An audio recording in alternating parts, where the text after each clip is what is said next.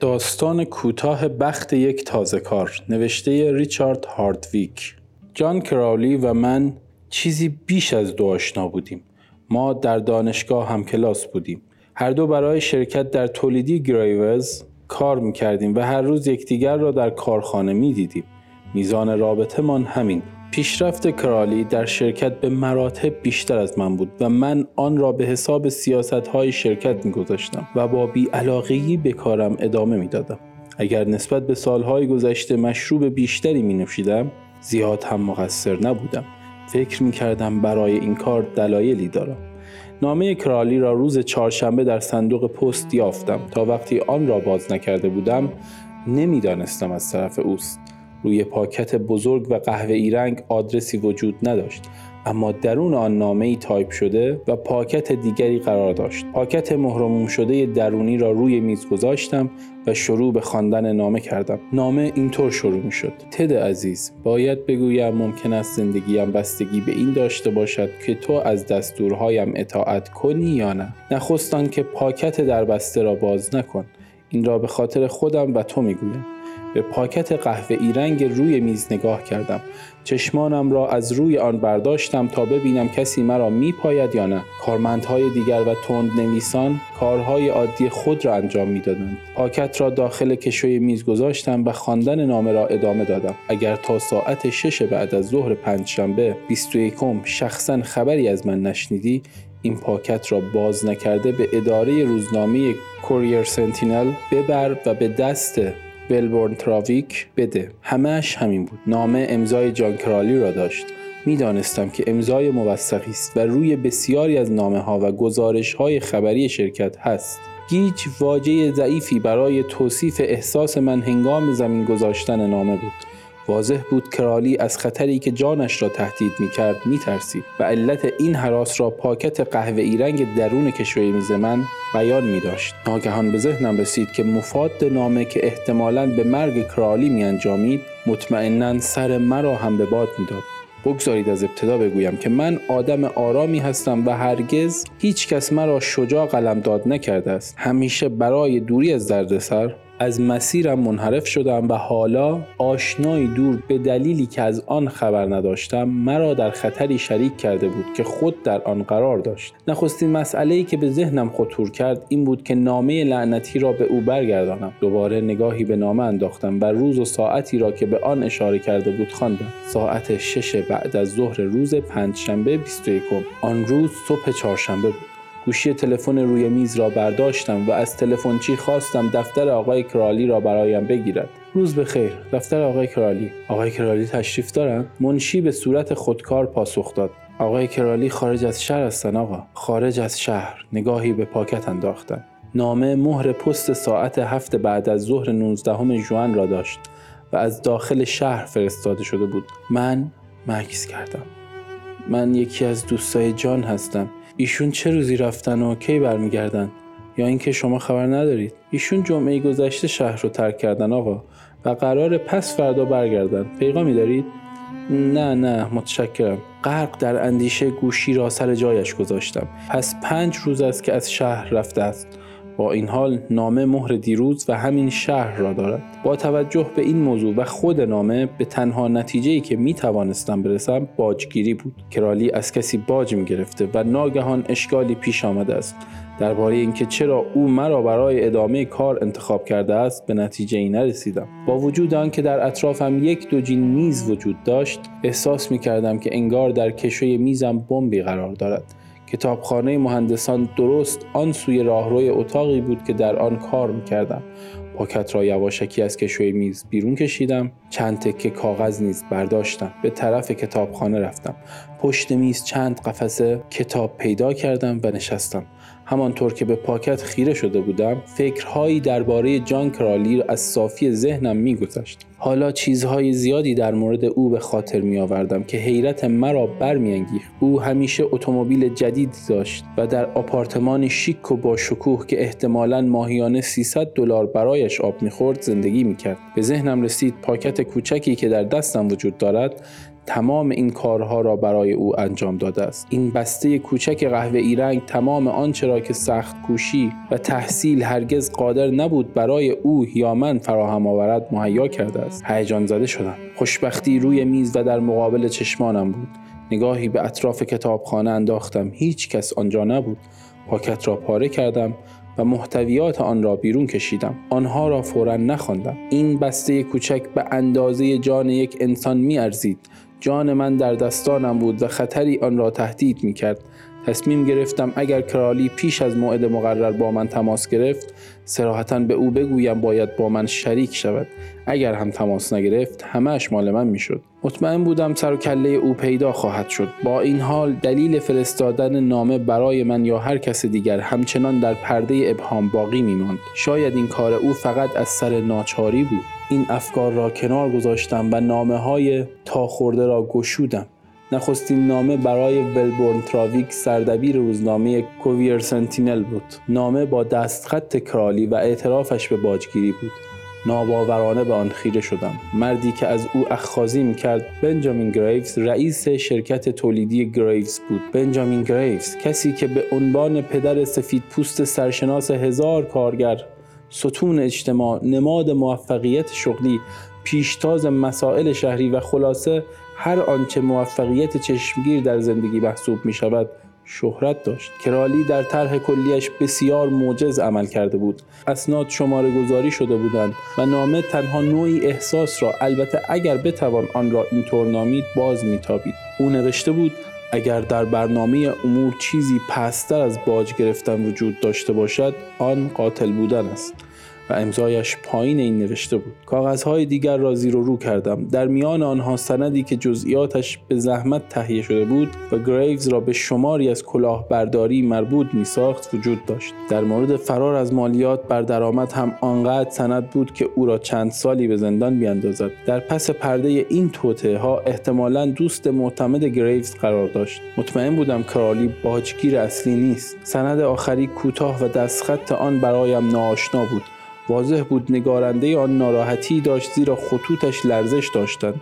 به زودی علت این بیماری را دریافتم. نویسنده نامه هنگام نوشتن آن در حال جان دادن بود و نوشته‌هایش اتهامی علیه بنجامین گریوز به عنوان قاتل وی به شمار می‌رفت. امضای ایوان سول در پای نامه به چشم می‌خورد. این نام برایم ناآشنا نبود. ایوان سول دوست دیرین بنجامین گریوز بود. آنها بنیانگذاران شرکت تولیدی گریوز به شمار می رفتند. افکارم را به گذشته معطوف کردم، زمانی که مرگ سول روی داد. مرگ او مدت کوتاهی پس از استخدام من در آنجا اتفاق افتاد. به خاطر آوردم در مورد شلیک گلوله نظرات متفاوتی وجود داشت. سرانجام توافق کردند که آن تصادفی بیش نبوده است. نامه به شهادت جان کراولی بود. این موضوع همه چیز را روشن می‌کرد.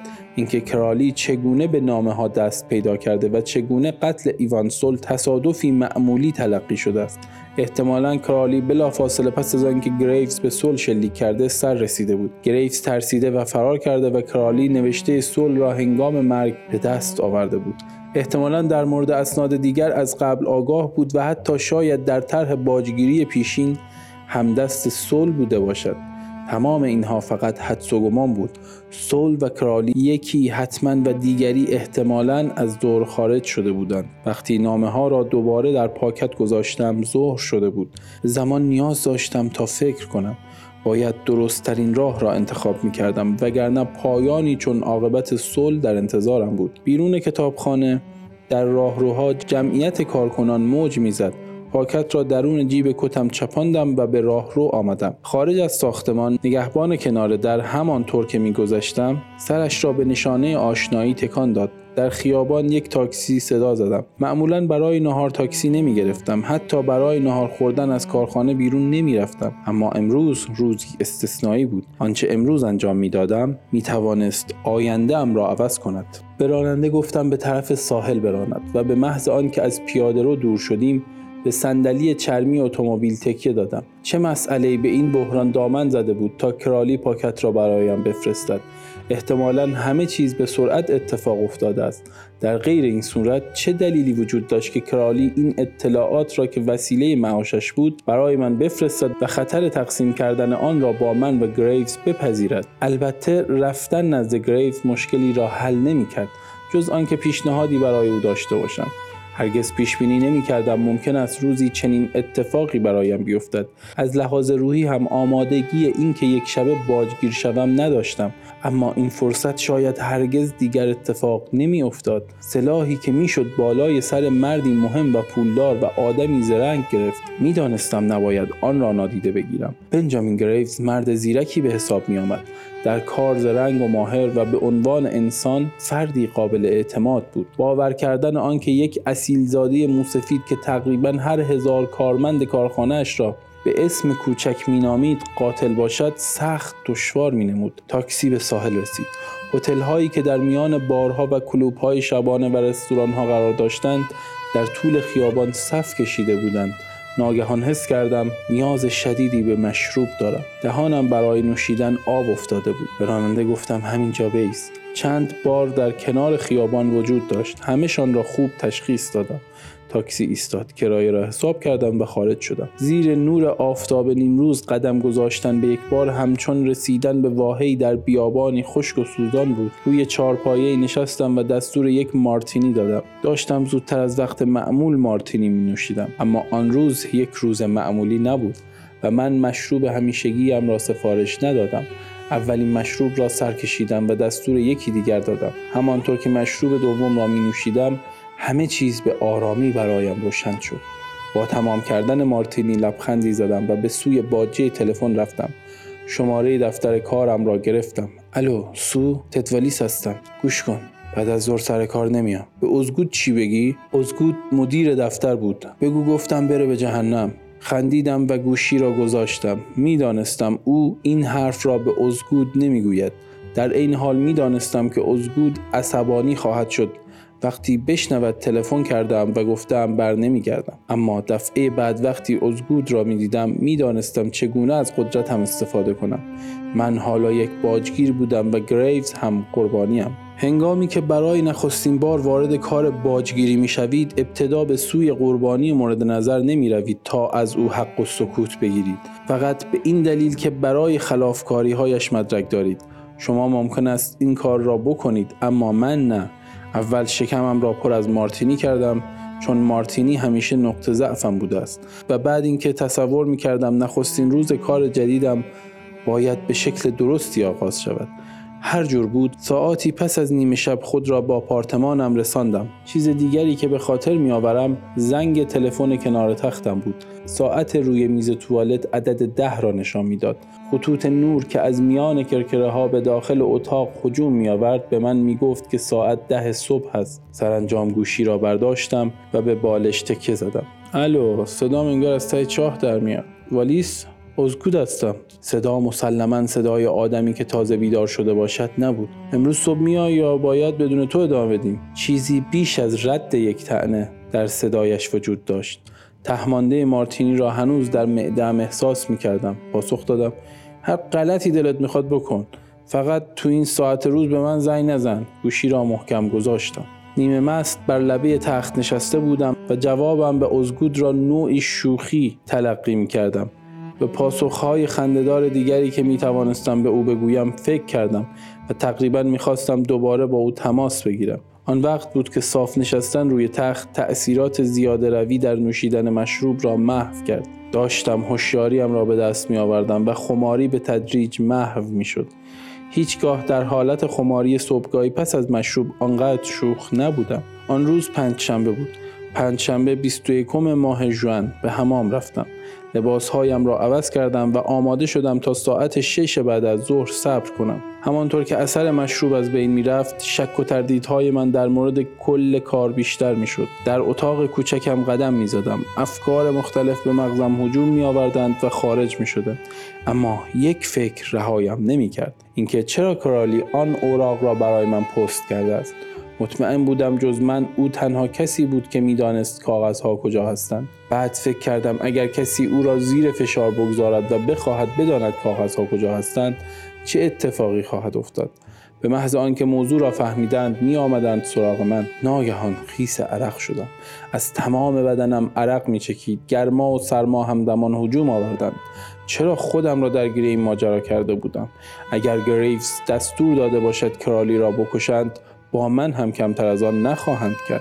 می توانستم تصور کنم آدمی که سالها از او باج گرفتند وقتی بفهمد کس دیگری کار را تحویل گرفته است چه خواهد کرد. احتمالاً قتلی ساده او را راضی نمی کند. پس از اینکه خوب درباره زد و بندهای جنایتکارانه گریوز اندیشیدم، به این نتیجه رسیدم که دارم با دم شیر بازی می کنم. وقتی کاغذها را در جیب چپاندم و با عجله از پله ها پایین آمدم تا سوار اتومبیلم شدم، هنوز ظهر نشده بود. گاراژ پوشیده از سنگریزه پشت آپارتمان تقریبا خالی بود. فقط اتومبیل من در آنجا قرار داشت. همانطور که عرض جاده سنگی را که به گاراژ منتهی میشد میپیمودم، موهای پشت گردنم سیخ شد. هر جایگاه خالی اتومبیل می توانست محل خفای احتمالی افراد گریوز باشد. باد یکی از درها را بست و من از جا پریدم. مانند کودکی بودم که وارد اتاقی تاریک می شود و می ترسد. تمام عضلات هم منقبض شده بود. لحظه‌ای بعد در اتومبیلم بودم. موتور به طور معجزه‌آسایی روشن شد و من از گاراژ بیرون رفتم و به سوی جنوب راندم. بی هدف پیش می رفتم. گمنام بودن دلگرمم میکرد و اعتماد به نفس را به من باز میگرداند. نزدیک خلیج در رستورانی توقف کردم و آبجوی نوشیدم. رادیو را روشن کردم و مدتی به موسیقی گوش فرا دادم. وقتی اخبار ظهر پخش شد، داشتم دومین آبجو و همبرگر را میخوردم. ذهنم پر از چرندیات همیشگی بود. سیاست، اخبار دنیا، امتیازات بیسبال، چیزهایی که معمولاً توجهم را جلب میکرد. هنگامی که گوینده شروع به خواندن مشروح اخبار محلی کرد، نامی که ابتدا به زبان آورد در خاطرم نماند، اما جملات پایانی را شنیدم. اتومبیل کرالی پس از ترک جاده که ظاهراً با سرعت کمی انجام گرفت، کاملاً داغان شد و پانصد پا داخل آب دره فرو رفت. بر اساس اطلاعات دریافت شده از محل کاروی، یعنی شرکت تولیدی گریوز، کرالی در حال بازگشت از یک مأموریت عادی کاری بود. مرگ وی نشان دهنده سی و یکمین قربانی. رادیو را خاموش کردم. کرالی مرده بود. میدانستم تصادفی در کار نیست. آبجوی دیگری سفارش دادم و کوشیدم به پری روز فکر کنم. زمانی که کاری را انجام میدادم که هرگز به موفقیت و دردسر ختم نمیشد، باید کاری میکردم. در آن لحظه نگران آغاز کار باجگیری نبودم. باید کاری میکردم که زندگیم طولانی تر شود و بتوانم این موضوع را سر و سامان دهم. مطمئن بودم الان گریوز میداند کاغذها در دست کیست. در ضمن به خوبی میدانستم که او دنبال من است. باید بلایی سر پاکت می آوردم. در آن لحظه افراد او احتمالاً در آپارتمانم بودند. ترس، ترس غیر قابل توصیفی گریبانم را گرفت. هرگز در زندگی چنین وحشتی را تجربه نکرده بودم. آن وقت از گوشه چشم صندوقهای پست آبی، سفید و قرمز رنگ را در آن سوی خیابان دیدم. نام سردبیری که کرالی در نامش اسم برده بود را به خاطر آوردم و فکری در ذهنم تبلور یافت. در داشبورد را باز کردم و در میان نقشه جاده ها و عینک آفتابی های شکسته به جستجو پرداختم. زیر دو در آبجو بازکنی بسته کوچک تمر پستی قرار داشت.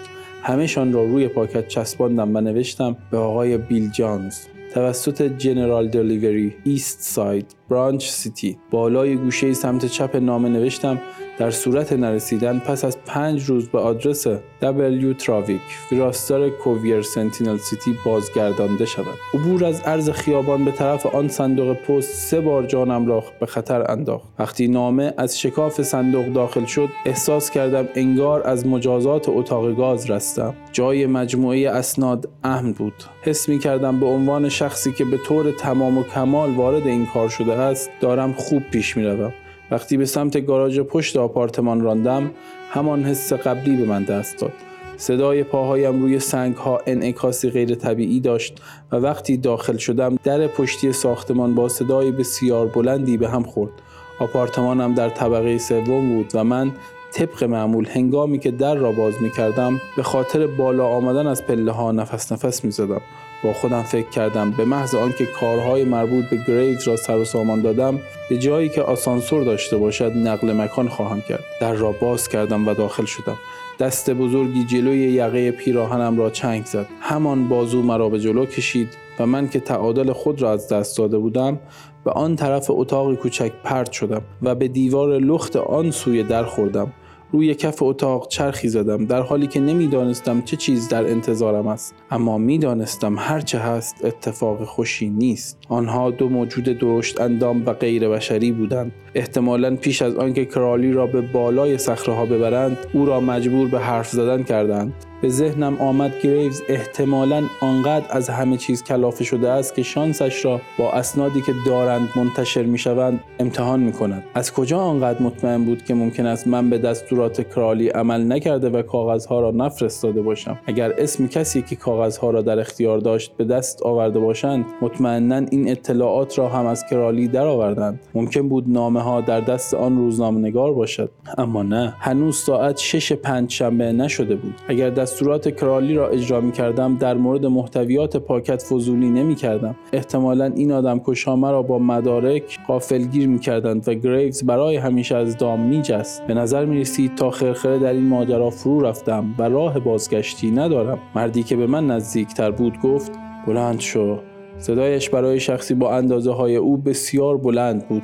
با لرزشی بلند شدم و او مرا به سوی نیمکت پرت کرد. میخوای درد سر ما رو کم کنی؟ مرد دوم در حالی که برآمدگی های پنج انگشت چپش را به کف دست راستش میمالید پشت سر او ایستاد و هر دو ثانیه یک بار دستها را با صدای شبیه به آذرخش به یکدیگر میکوفت. این کار او اشاره به چیزی داشت. اگر میخواستند مرا بترسانند موفق شده بودند.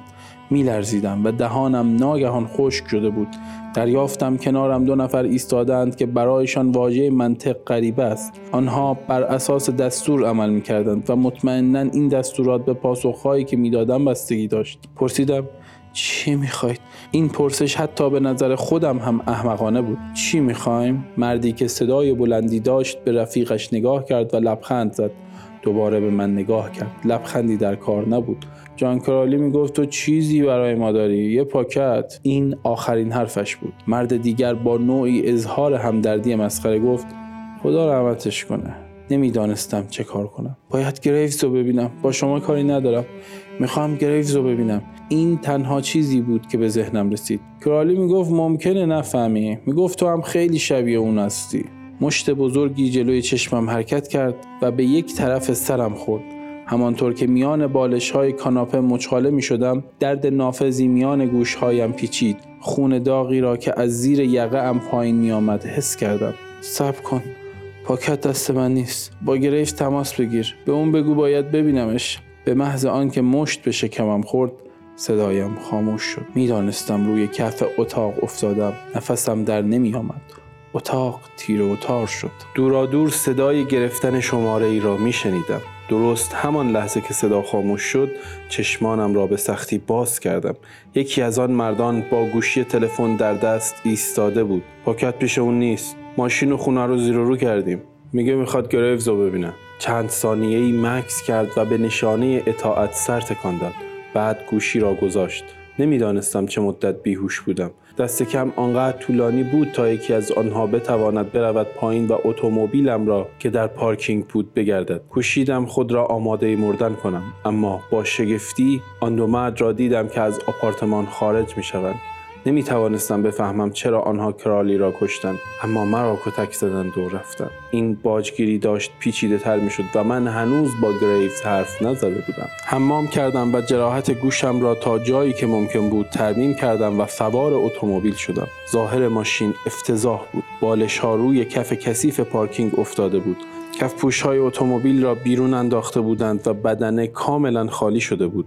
آنها همه چیز را زیر و رو کرده بودند. همه چیز را مرتب کردم و به طرف مرکز شهر راندم. شرکت تولیدی گریوز نخستین محل توقف بود، اما پیش از آنکه حتی به نیمه راه برسم تشنج عصبیم آغاز شد. هنگامی که علامت بار را روبرویم دیدم احساس کردم توقف در آنجا نه فقط یک فکر خوب بلکه نیاز است. آن نوشیدنی یکی از بهترین مشروب‌هایی بود که تا آن زمان خورده بودم. فکر کردم ممکن است بهتر باشد به گریوز زنگ بزنم و قرار ملاقاتی با او بگذارم. در کنار جعبه گرامافون خودکار بار باجه تلفنی بود که وارد آن شدم و به کارخانه تلفن کردم. منشی گریوز آن طرف خط بود. کسی به دفتر گریوز زنگ نمیزد تا بگوید میخوام با بن حرف بزنم و منشی هم او را به اتاق گریوز وصل کند. خانم منشی گفت اگر بگم با اون چیکار دارم برام قرار ملاقاتی میذاره. گفتم اسمم تدوالیسه و کارم شخصیه. یه لحظه آقا، ببینم آقای گریوز هستند یا خیر. منتظر شدم.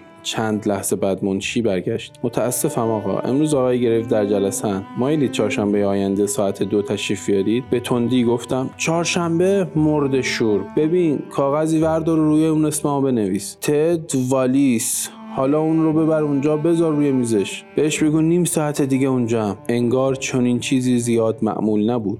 او دست پاچه شد.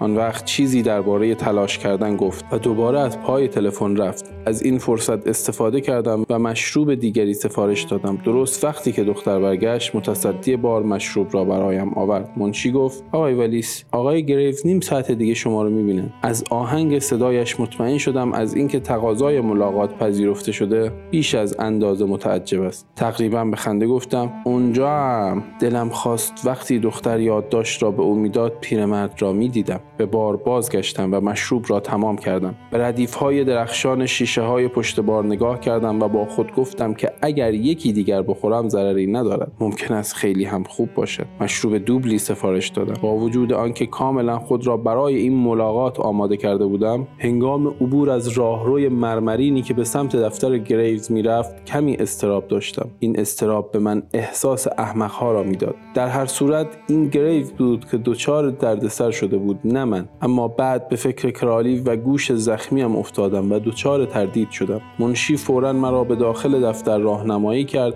و ناگهان خود را در مقابل مرد بزرگ یافتم. در حالی که به وی می‌نگریستم احساس کردم کاغذهایی که در اداره پست ایست ساید منتظر بیلجانزی که وجود خارجی ندارد است چیزی بیش از حیله‌ای کثیف نیست. نقشه پلیدی طراحی شده بود تا این اصیلزاده پیر مهربان موسفید چشم روشن را که پشت میز بزرگش ایستاده بود و به من طوری لبخند می‌زد که انگار به نامزد ریاست جمهوری لبخند می‌زند رسوا کند. او به صندلی کنار میزش اشاره کرد و گفت بشین تد. سیگاری برگ جعبه ای را که بسیار زیبا کنده کاری شده بود به طرفم سر داد و من سیگار برگی برداشتم. سیگاری نیستم، اما یکی را برداشتم. بنجامین گریوز به صندلی‌اش تکیه داد و سیگار برگش را روشن کرد. از میان ابری از دود گفت تو جان کرالی با همدیگه دوست بودید نه؟ تصادف وحشتناکی بود. وحشتناک. مصیبت بزرگی که چنین فاجعه‌ای رو برای مرد جوونی، به ویژه جوون باهوشی که در راه ترقی گام برمی‌داره اتفاق بیفته. بسیار ملایم حرف می‌زد، اما در چشمانش نشانی از بذله‌گویی بود. انگار قصد داشت مدح کوتاهش را با ادای لب به مطلب پایان دهد. گفتم آشنایی مختصری با کرالی داشتم. صدایم اصلا برایم آشنا نبود. حتی مطمئن نبودم بعد از آن چه خواهم گفت. ابر دود از پشت میز بالا میزد. چشمان روشن او چشمکی زدند و آن لبخند کوچک آنقدر گستاخ شد که میخواست از لبهای جدی او کوچ کند. ناگهان صورتش حالت خشنی به خود گرفت و به دری که آن طرف من بود نگاهی انداخت. دستور دادم هیچ کس داخل نشه. برگشتم. زنی زیبا در آستانه در ایستاده بود.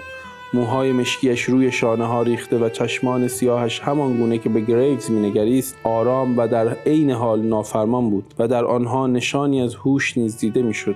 صدای زن به او می آمد. این طرز حرف زدن با همسرته؟ طرف صحبت او گریوز بود، اما به من نگاه میکرد. این حرف تأثیرش را گذاشت. گریوز بلند شد و به آن سوی اتاق به طرف او رفت. ببخشید عزیزم، اما کار کاره. حالا برو به کلوب، وقت نهار اونجا میبینمت. زن همچنان به من مینگریست. نمیخوای ما رو به هم دیگه معرفی کنی بنجامین؟ برای لحظه ای افکارم به هم ریخت و همه چیز را از یاد بردم. از گریوز انتظار آن عمل را نداشتم. او بازوی زن را گرفت و به زور از میان در به بیرون هل داد. همانطور که در را به هم میکوفت گفت بعداً با تو صحبت میکنم. دوباره سر جایش نشست. انگار هیچ چیز گفتگوی ما را قطع نکرده بود. حالا بگو ببینم این کار فوری که به خاطرش می‌خواستی منو ببینی چیه تد؟ لبخندش چنان سرشار از لطف بود که فکر کردم دارم مرتکب اشتباه بزرگی می‌شوم. او احتمالاً نمی‌توانست همان مردی باشد که زندگیش در لفافه تیره و محکم پیچیده شده است. اما فکر کرالی و آدمکش‌هایی که در آپارتمانم بودند مرا حفظ کرد. فکر می‌کنم می‌دونید آقای گریوز، جان کرالی برای من چی چیزی به ارث گذاشته.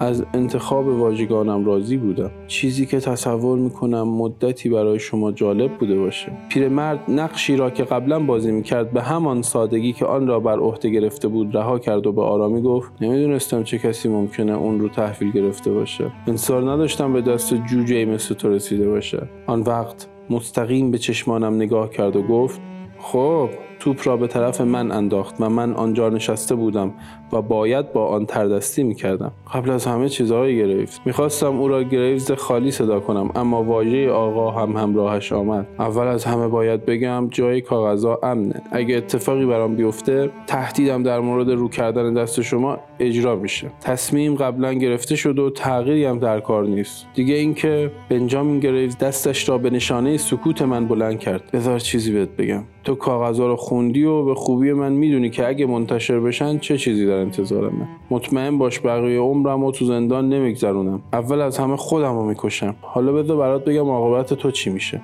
طوری ترتیب کارا رو دادم که اگر برای من اتفاقی بیفته به حساب شخص به خصوصی که حالا مجبورم اسمش رو عوض کنم برسن. تو مطالب کاغذایی رو که کرالی برات گذاشته رو خوندی، پس میدونی که این تهدید جدیه. سپس لبخندی زد. میدونی اسمت داره تو وصیت‌نامه همه میاد، اما من چیز خنده‌داری در این حرف ندیدم. بعد ادامه داد: تو تو این کار تازه کاری. تا حالا هم بخت با تو زیادیار بوده، اما نباید به اون پشت پا بزنی. میخوای کسی رو زیر فشار بذاری که در مقابل امثال تو خیلی قویه. آمده بودم به او التیماتوم بدهم، اما گریوز آن را بسیار شست و رفته به خودم برگرداند. این موضوع مرا بیشتر عصبانی کرد. آن پیرمرد با لبخندی بر لب آنجا نشسته و به من میگفت چه کنم، در حالی که آبرو و حیثیتش در دست من بود. آقای گریوز، من تحت تاثیر این حرفا قرار نمیگیرم. میدونم شما رو کجا گیر انداختم و خودتونم خوب میدونید. من پنجاه هزار دلار نقد و پنج هزار دلار درما میخوام که تاریخش هم از همین الان شروع میشه. با گفتن این کلمات دهانم خشک شد. او خندید. نرخ زنده بودن مدام در حال رشته. کرالی برای معامله آدم میانه روی بود. پیشنهادم ده هزار دلار نقد و برگشتم به سر کار خودت با حقوق دو برابره. دربارش خوب فکر کن والیس. پوک محکمی به سیگار برگشت زد و دودش را به شکل ابری که تقریبا او را از نظر محو میکرد بیرون داد. سپس صورتش را از پس ابر دود پیش آورد. چیزی رو که گفتم فراموش نکن. اگه این موضوع رو کش بدی هر دو دوچار مشکل میشیم. بهتر این نکته رو هم بگم والیس، من دیگه از این بازی خسته شدم. واضح بود جدی میگفت، اما نگاه آرامش مرا ناراحت کرد. بلند شدم. شرط من همون بود که گفتم. میخوای بپذیر یا نپذیر. خش رو با شجاعت اشتباه نگیر والیس. از اینکه او میتواند به سرعت انگیزه های مرا دریابد شگفت زده شدم. بقیه روزو در موردش فکر کن. و منو در ساعت نگاهی به ساعتش انداخت و گفت شش در باشگاه قایق‌های تفریحی فرناندیا ملاقات کن. قایق من اونجا لنگر انداخته و ما میتونیم تو آرامش با هم صحبت کنیم. بلند شدم که بروم، اما او مرا متوقف کرد. آرامش خاطر بسیار آسیب پذیره. اون رو قربانی پول نکن. در را که میبستم لبخند پدرانه‌ای بر لب‌هایش نقش بسته بود. شیوه‌ای که در پیش گرفت جالب بود، جالب و مرگبار. اگر به خاطر مارتینی هایی که پیش از دیدن اون نوشیده بودم نبود، احتمالاً پیشنهادش را میپذیرفتم و خارج میشدم. از طرف دیگر اگر به خاطر نوشیدن مارتینی نبود اصلاً پا به دفترش نمیگذاشتم. کجای کاری را داشت؟ در راهرو با عجله‌ای به سمت خیابان گام برمی‌داشتم و قادر به اندیشیدن نبودم. تمام ذهنم را اتفاق عجیبی که افتاد پر کرده بود.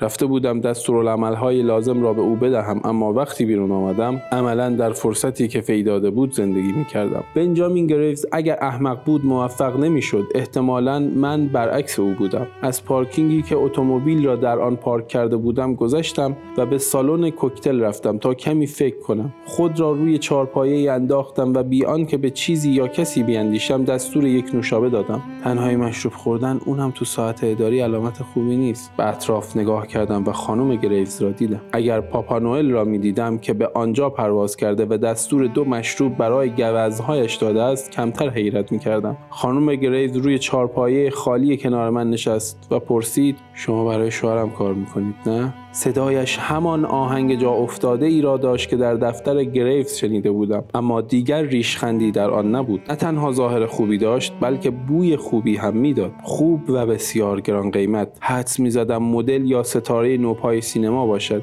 و به اندازه کافی خوش شانس که با پیرمرد پولدار و عاقلی آشنا شود که چیزهای خوب را میشناسد و پول خریدشان را هم دارد. درست خانم گریوز، من برای شوهرتون کار میکنم. اون بعد از ظهر را به من مرخص داد. این نخستین پاسخی بود که به ذهنم رسید. خندید. خنده‌اش مؤدبانه نبود، بلکه خنده‌ای واقعی بود.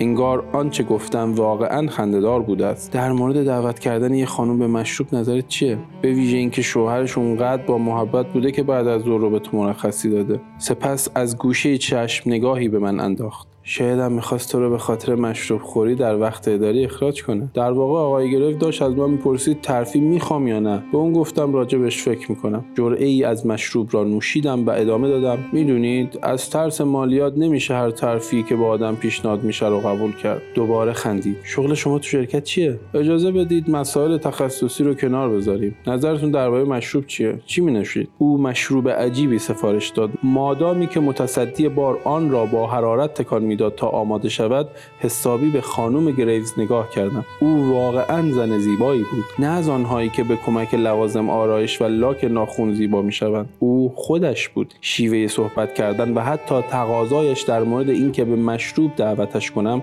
متعجبم میکرد.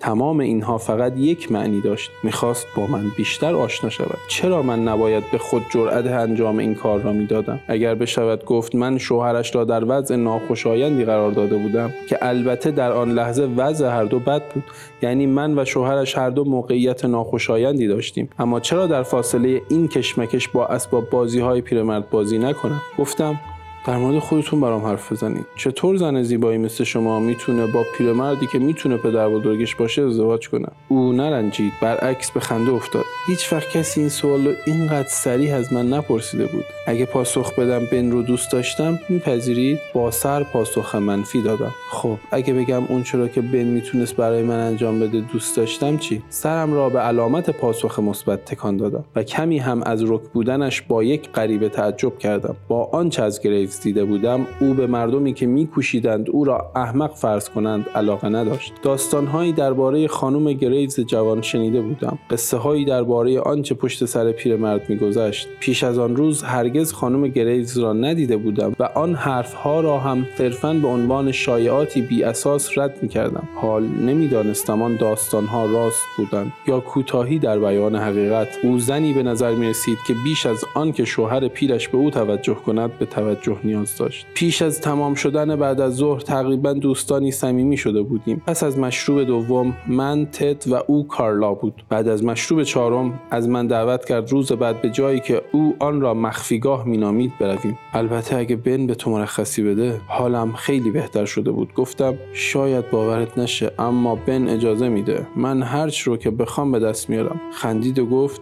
چقدر عجیب. بعداً وقتی هوشیاریم را به دست میآورم میفهمم چند گیلاس چه بر سر فکر آدم میآورد. آنچه ممکن است در هوشیاری و روشنایی روز به نظر عجیب بیاید، در تاریکی سالن کوکتل به نظر خوششانسی میآید. کارلا تکه‌ای کاغذ به من داد که روی آن شماره تلفنی بود و از من خواست صبح روز بعد به او زنگ بزنم. بلند شد، دستم را فشرد و رفت. نگاهش کردم. از پشت سر نیز به همان زیبایی بود. وقتی سوار اتومبیل شد به طرف باشگاه پر جنب و جوش قایق تفریحی فرناندیا راندم. ساعت پنج و نیم بود. تنها شرط عضویت در آنجا یک حساب بانکی با شش یا هفت رقم گنده و داشتن خون اشرافی بود. به محض آنکه اتومبیل را پارک کردم و به طرف دری که به لنگرگاه باز میشد رفتم، مرد کوچک اندامی در لباس ملوانی به سرعت به طرفم آمد و گفت شما آقای والیس هستید قربان؟ بله. آقای گرفت منتظرتون هستن از این طرف. او را تا پایین رشته پله‌های چوبی دنبال کردم که به ساختمان شناور در آبی که به آن قایق موتوری بسته بودند ختم میشد. مرد گفت سوار شید آقا، شما رو میبرم. سوار قایق شدیم. ملوان موتور را روشن کرد و از لنگرگاه دور شد و ما به آرامی به سوی قایق گرفت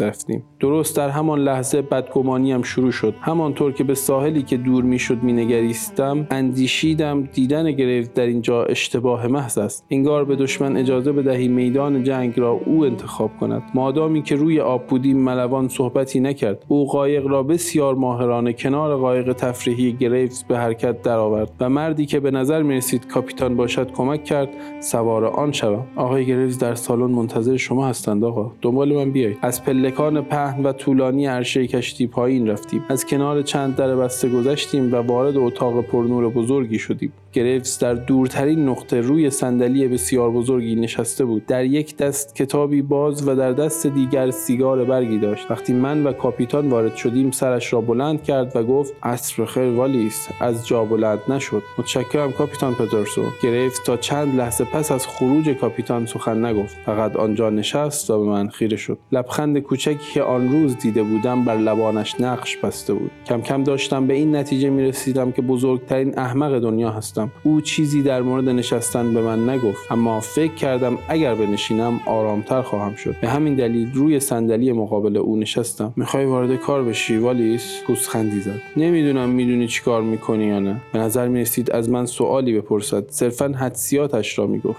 دوست ندارم احمقتر از طرف مقابلم فرض شوم. طوری نگاه هم میکرد انگار که یک وسیله سرگرمیم و طوری داشت صغرا کبرا میچید که فکر کردم از همین حالا بازندم. از ذهنم پرید که ببین گریوز، نذار این ماجرا بیش از این کش پیدا کنه. بذار کارو یه سره کنیم و اون وقت تو رو به حال خودت میذارم. به اطراف تالار نگاهی انداختم. سالن و مبلمان آن برای گریوز نباید زیاد آب خورده باشد. مبلغی که من از او درخواست کرده بودم برای مردی از طبقه او چه ارزشی میتوانست داشته باشد؟ انگار که فکرم را خوانده باشد گفت نه، مسئله مبلغی که میخوای نیست والی، صرفا اون چیزیه که دائم دور سرم میچرخه. من هنوز سر پیشنهادم هستم، خودت میدونی. در لبخند و آرامشی که صحبتهایش را همراهی میکرد اجباری وجود نداشت. به نظر میرسید این من هستم که روی بس سری از زغال داغ راه می روم. عکس العمل گریوز موجب شد مقاومت کنم. مصمم شدم از حرفم بر نگردم. همونی که امروز صبح گفتم گریوز. تصمیم گرفتم آقا را هم حذف کنم. پنجاه هزار دلار الان و پنج هزار دلار در ماه. برای مردی مثل تو این مبلغ زیاد نیست. نه، حق توه والیس. منو ورشکست نمیکنه. اما همونطور که متوجهی ما با هم تو این موضوع شریکیم. میفهمی که من هم با همون اطمینانی که تو داری میخوام از حرفم بر نگردم. در وصیت‌نامه‌ام البته به طور غیر رسمی قید میکنم به محض اینکه مطالب منتشر شد تو رو بکشن. گفتم تهدید کردن من کاری رو پیش نمیبره. تازه نکته دیگری هم هست. من جان کرالی نیستم. لبخندش بیشتر شد. با اشاره ای در آن سوی در آن سوی سالن را گشودند و از میان آن مردی در لباس ویژه ملوانان وارد شد. او همان مرد کوچک اندامی که در لنگرگاه دیدم نبود. این یکی مثل غول بود. دست کم شش و نیم پا قد داشت. تمام بدنش عضله خالص. صورت و پیشانیش بیرحم و شبیه به یک حیوان بود. این قسمتیه که پیش بینی نکردید آقای والیس. وقتی برای معامله آمادگی بیشتری کسب کردید برگردید. با سر اشاره‌ای به ملوان کرد. چشمان ریز و گرد مرد فوراً روی من خیره ماند. انگار همیشه دنبال من بوده است. نگاهش خصمانه بود. طوری به من نگاه میکرد انگار مادرش را کشتم. فقط چهار پنج ضربه اول را به یاد میآورم.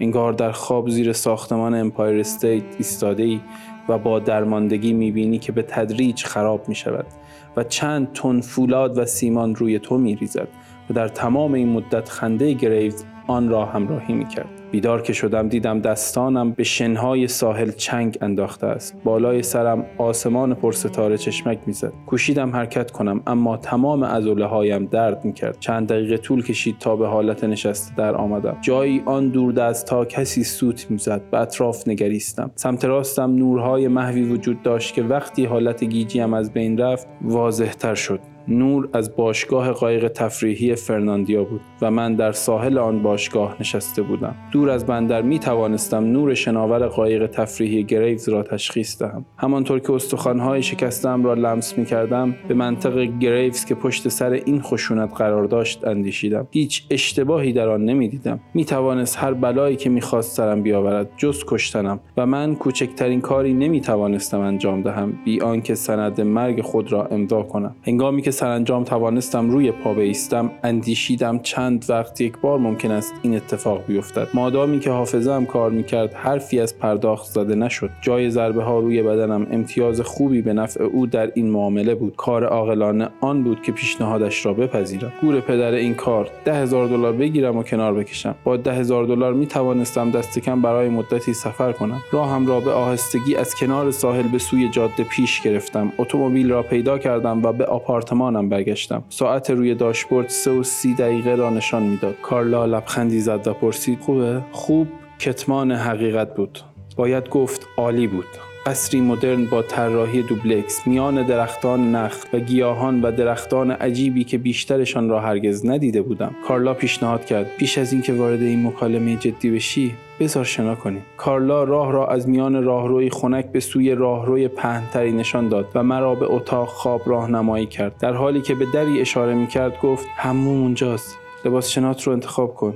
در ساحل میبینمت، اون طرفه. دوباره با دست اشاره کرد و لبخند زد. آن وقت رفت. به حمام رفتم و از روی تاقچه مایویی را که شکل مایوهای دریای جنوب را داشت برداشتم. سر راهم به بیرون نگاهی به اطراف خانه کردم. ظاهراً جز من و کارلا هیچ کس آنجا نبود. اسباب و لوازم بسیار گرانبها و نقاشی‌های با ارزشی در آنجا قرار داشت. در انتخاب چیزهای گران قیمت سلیقه به کار رفته بود. پله‌های سنگی خانه به ساحل ختم می‌شد. از آن بالا کارلا را می‌دیدم. هنگامی که او را آنجا روی ماسه ها دیدم، برای نخستین بار پس از دریافت نامه، فکر باجگیری از سرم رفت. هنگامی که به انتهای پله رسیدم، کارلا کوزه‌ای گلی به سویم دراز کرد و گفت: بیا کمی بخور، ورم‌ها تو بهتر میکنن. کوزه را به طرف دهانم بردم. پر از مارتینی بود. مهمانی شروع شده بود. مدتی شنا کردیم و بعد از آن روی ماسه پایین پله‌ها نشستیم. بعد از ظهر زیبایی بود. آسمان به تمیزی و شفافیت ظروف چینی و دریا آبی پررنگ بود. از کوزه مشروب میخوردیم و کارلا از خودش میگفت: تو در مورد رابطه من و بن تعجب میکنی، نه؟ پاسخی ندادم، اما حق با او بود.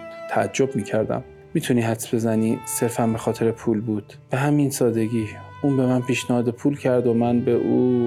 شانه ها را بالا انداخت و دستانش را روی بدن لغزاند. گفتم بهترین بخش معامله نصیبش شد. پول نمیتونه جای هر چیزی رو بگیره. لازم نبود قطار باری به من اصابت کند. دستم را دراز کردم و دستش را گرفتم. به نظر میرسد کارلا از پولهای گریوز تنها به منظور گذران زندگی بهره میگیرد. پس از مدتی کوزه را برداشتم و مقدار زیادی مارتینی خوردم. کارلا آرام دراز کشیده بود و به آسمان نگاه میکرد. به راستی بعد از ظهر مطبوعی بود. بعضی وقتها آدم باید بتواند جدی فکر کند، اما چه کسی میتواند کنار زنی زیبا و مقدار زیادی مشروب بنشیند و فکر کند؟ بعد از رفتاری که در قایق تفریحی گریوز با من کردند، حس میکردم این نوعی انتقامگیری به شمار میرود. خودم را گول نمیزدم که نخستین کسی هستم که این کار را میکند، اما به هر حال تیرم به قلب دشمن که میخورد. مارتینی های کارلا برایم خوشایند بود. حس میکردم دارم مست میشوم. البته قبلا گساری کرده بودم، اما همیشه هر موقع که دلم میخواست میتوانستم خودم را از آن کنار بکشم. در واقع هر موقع که فکر میکردم وقتش است، مشروب خوری را متوقف میکردم. نامه پیش از رسیدن به دست تراویک باید سه روز دیگر در صندوق اداره پست میماند. تنها کاری که باید میکردم این بود که به اداره پست بروم و پیش از فرستادن نامه آن را بگیرم و دوباره پست کنم. بعد باید پنج روز دیگر انتظار میکشیدم. پس از آنکه یخها شکست و نخستین بخش پول را از گریوز گرفتم، باید به راه دیگری برای پنهان کردن نامه فکر می‌کردم. کارلا می‌توانست شریک خوبی باشد. گریوز آنقدر درگیر باشگاه بود که زنش می‌توانست هر موقع که بخواهد بدون ترس بیاید و برود. تصمیم گرفتم موضوع را بعد مطرح کنم. شب فرا رسیده بود که کارلا پیشنهاد یک مهمانی داد. کلی آدم بامزه می‌شناسم که می‌تونن بیان، مگه اینکه نگران کارت باشی. نگران هیچ چیز نیستم. این حرفم کاملا حقیقت داشت. تا سه روز آزادم. سه روز؟ بعد چی؟ چشمکی زدم و گفتم باید در مورد یه نامه کسی رو ببینم. خندید. تو آدم مرموزی هستی. به خانه برگشتیم. مادامی که او پای تلفن بود، چند مشروب مخلوط کردم. به زودی مهمانهای خندان و خوشحال سر رسیدند و به دنبال آنها کسانی که اهل مشروب و رقص بودند. میگساری همه چیز را تحت شعاع قرار داده بود. وقتی خورشید بود به ساحل می‌رفتیم و هنگامی که بیرون تاریک بود به خانه ساحلی برمیگشتیم و مهمانی را از همان جایی که قطع شده بود از سر می‌گرفتیم. در این جابجایی زمان را از دست داده بودم. نمیدانم اگر به خاطر آنها نبود این مسئله چه مدت ادامه می‌یافت. یک روز صبح وقتی مهمانی داشت به انتها می‌رسید این اتفاق افتاد. با اینکه کلی جین خورده بودم باز هم ضربه بزرگی بود. آن صدا مردی که در کتابخانه با کارلا صحبت می‌کرد به کسی تعلق داشت که روز اول مرا در آپارتمانم کتک زد. او اینجا چه می‌کرد؟ کارلا چه رابطه‌ای می‌توانست با او داشته باشد؟ پذیرفتن این مسئله اصلا جالب نبود. در مقابل چشمانم بقایع رنگ تازه‌ای به خود گرفتند. ناگهان قطعات مختلف همچون پازلی در جای خود قرار گرفتند، انگار که با اراده خود جمع شده باشند. از آپارتمانم تلفن کرده بودند. او به کارلا زنگ زده بود، نه بنجامین گریوز. دو روز تفریح و مشروب خوری. در آن لحظه فکر بعدی که مانند یک اسلحه ده اینچی قوی بود به ذهنم خطور کرد. دو روز بود، یا سه روز، یا چهار روز. نامه، آدرس برگشتی سردبیر روزنامه و به عبارتی که بالای گوشه چپ به شخص معینی اشاره نداشت. اگر در عرض پنج روز وصول نشد به آدرس زیر برگردانده شود. باید میفهمیدم چه روزی بود. در خانه روزنامه‌ای وجود نداشت. دست کم اگر هم بود نمیشد گفت مال امروز، دیروز یا چه وقتی است. از دو سه نفری که اطراف بار بودند سوال کردم و پاسخ‌های متفاوتی شنیدم. اینکه شخصی از آنها بپرسد چه روزی است به شوخی می‌ماند. از وقتی که صدای کارلا را در کتاب شنیدم دیگر او را ندیده بودم. آنچه اتفاق افتاد تأثیر بسیاری در هوشیار کردن من داشت. اتومبیل کارلا در پارکینگ بود. سوارش شدم و آن را روشن کردم. وقتی به آخرین حرفهای گریوز فکر می‌کردم دلم پیچ می‌خورد. در وصیت‌نامه‌ام قید می‌کنم به محض آنکه این خبر منتشر شود تو را بکشند. هنوز می‌توانستم آن لبخند را روی لبانش ببینم. از آن شبی که در قایق گریوز بودم تا به حال زمان به یک باره گذشته بود. روزها و شب‌ها مغشوش و گم به نظر می‌رسیدند. باید در می یافتم چه روزی است. اتومبیل را بر جاده‌هایی که به سختی به خاطر می‌آورد می‌پیچاندم. رستورانی که اتومبیل را در آنجا پارک کرده بودم باز بود و من توقف کردم. به سوی پیشخوان رفته و قهوه‌ای سفارش دادم. داشتم از مرد پشت پیشخوان می‌پرسیدم چه روزی است که چشمم به روزنامه‌ای که روی پیشخوان بود افتاد. درست وقتی قهوه را آورد آن را برداشتم. پرسیدم روزنامه امروزه؟ نگاهی به آن انداخت و پاسخ داد مال دیروزه، چاپ آخر. او رفت و من نگاهی به تاریخش کردم. نوشته بود سه‌شنبه بیست و پنجم ژوئن هزار و نهصد و پنجاه و شش. خیلی دیر شده بود. نامه چند قدم با تراویک فاصله داشت. گریوز در نیمه راه خودکشی بود و من هم داشتم به قعر رودخانه سقوط می‌کردم. و کارلا، فقط او در راه خود قرار داشت. او دقیقاً همان جایی بود که در طول این مدت می‌خواست باشد. برای همیشه از شر گریوز نه پولهایش راحت می‌شد. گریوز هم اگر سر از کار او در می‌آورد شر او را از سرش کم می‌کرد. به سرعت قطعات بیشتری در جای خود قرار گرفتند. چرا کارلی نامه‌ها را برای من فرستاده بود؟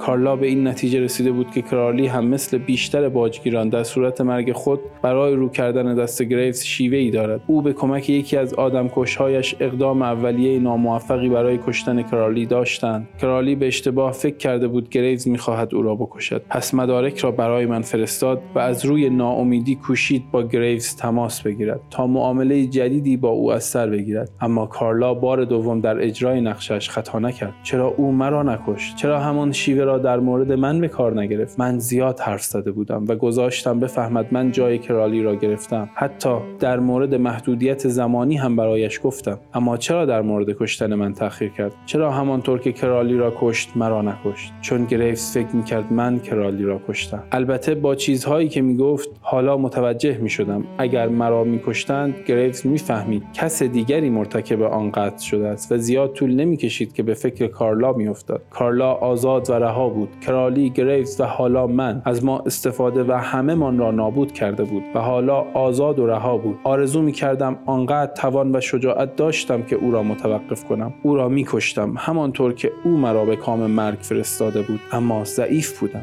همیشه ضعیف بودم و باید تا آخر هم با خود رو راست می‌ماندم. قهوه داغی را که از آن بخار بلند می‌شد نوشیدم و بیرون رفتم. اتومبیلم در آخرین نقطه آن محل بود. به طرفش رفتم و سوار شدم. در کشوی بوفه یک بطری داشتم. اگر آن را سریع می‌نوشیدم هیچ وقت نمی‌فهمیدم کی سر وقتم می‌آید. برای ارتباط با ما آیدی صوفی اندرلاین کاپل را در اینستاگرام جستجو کنید.